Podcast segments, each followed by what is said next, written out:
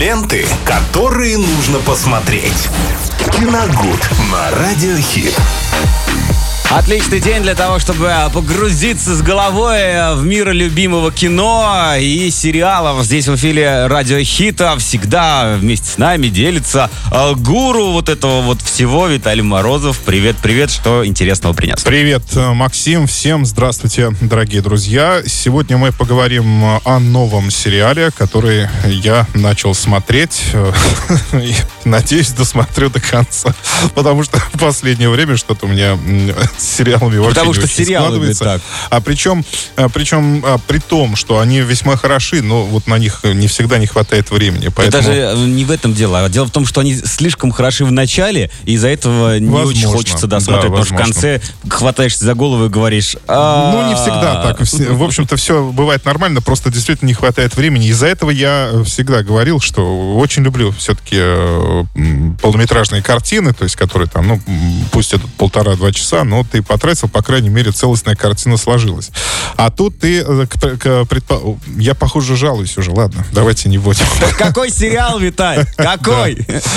«Мейр из Исттауна». Он называется. Мейр — это женщина. Чернокожая? Нет. Зачем? Название вот как будто бы что-то опять будет связано с чернокожей. Нет, ее зовут Мейр Шин. Она женщина-детектив, и эту роль играет прекрасная. Кто у нас? Скажите.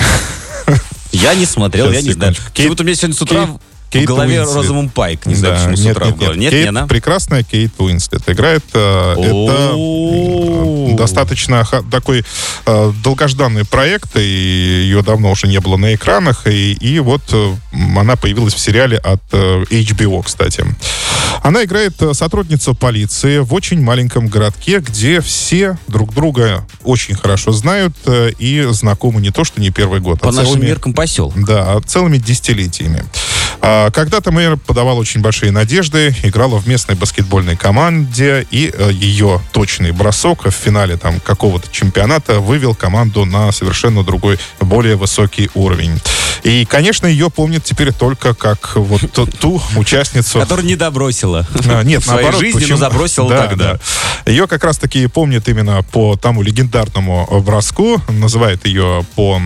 У нее такое прозвище по имени команды. А я думал, просто номер как в команде. Эй, 23-я, ты куда пошла? Нет, да, называют ее так. И, в общем-то, да, своих... Она была полна, конечно, надежд когда-то давным-давно, как будучи молодой, но теперь, в общем-то, все эти надежды улетучились, ее брак развалился, бывший муж собирается жениться на другой. Все это происходит в силу, опять же, того, что это маленький поселок, все это происходит на ее глазах. С ее участием, можно сказать. Да, она воспитывает внука, дело в том, что у нее погиб сын, и его ребенок теперь живет у нее. А мать этого ребенка находится в реабилитационном центре. Ну, как всегда. Да, и, соответственно, бабушка, то есть Мейр, не хочет отдавать его матери. Ну, в общем, вот такие вот достаточно обыденные женские и, собственно, житейские перипетии. Стандартная, да, американская история. Нет, я бы не сказал, что прям такая история может возникнуть. В других фильмах просто мужчина такой обычно бывает. Либо он там не добросил, либо не добежал. Всегда был мужик, а сейчас вот она. Таких историй у нас тоже вполне достаточно. Так вот, в общем-то, она исполняет роль полицейского, справляется со своей работой, в общем-то, неплохо. И однажды случается страшное в этом поселке. Находят убитую молодую девушку. Поскольку, опять же, это главная мысль сериала пока что, первых 3 серий. То есть все друг друга знают. Все знают про все, абсолютно где все. Кто бывает, кто это с вот кем такая спит, очень маленькая Санта-Барбара. И где собирает грибы. Да. И здесь как раз-таки и показана вот эта проблема работы полицейского, когда ему приходится, во-первых, естественно, подозревать кого-то из ближнего круга. Этих людей она, естественно, очень хорошо знает, и ей приходится их арестовывать и допрашивать. А они совершенно искренне удивляются и не понимают, почему она это делает. Вообще, да, я же тебя знаю с детства. Как вот так-то? Именно. Вот эти фразы и звучат, что мы знакомы с тобой 30 лет, и ты меня подозреваешь в чем-то, то есть вот это. И, конечно, ей работать при этом очень тяжело. Но, естественно, по классике жанра ей из центра, так скажем, присылают детектива молодого. Да, он будет ей... придумать не смогли более лучше. Он будет ей помогать вести расследование. Но, понимаешь, не то чтобы лучшего придумать. А это логичный ход. Внук стал помогать. Вот это я понимаю, была бы история. 5 лет. А, ну совсем маленький. Ну вот если бы он начал помогать, я бы сказал, вот эта история классно. Вот. Присылают молодого детектива, он будет ей помогать, и он как раз-таки логично объясняет, почему он будет это делать. Как раз-таки именно потому, что ей тяжело вести расследование среди знакомых людей. Сложно спрашивать. Да, потому что первый круг, первые аресты уже пошли, первый круг, и она арестовывает одну девчушку, которая подозревается, а отец этой девочки, он очень хорошо знает саму Мейр и начинает ее просто преследовать и угрожать ей, потому что видит, утверждая, что его дочь ни в чем не виновата. Ну, как и любой отец, естественно. Да. Вот, кстати, молодого детектива по поводу подбора актеров, давайте тоже поговорим. Кроме Кейт Уинслет, его играет Эван Питерс. Это знаменитая ртуть из фильмов Марвел. Да ладно? Да, вот который... он-то точно уже давно нигде нормально не снимался. Ну вот, нет, ну вот только недавно было... Ванда Вижен, там же другой ртуть. Какой как? Из? Ты что?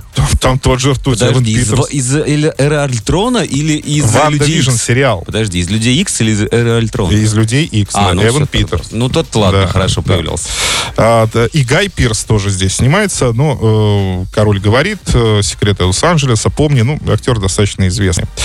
Я посмотрел пока что 3 серии этого сериала, и, вы знаете, мне очень понравилось постоянное сочетание решений личных проблем и проблем на работе, но единственное, что я могу отметить, пока что на протяжении этих 3 серий расследованию уделяется меньше времени, нежели чем личным проблемам самой Мейр.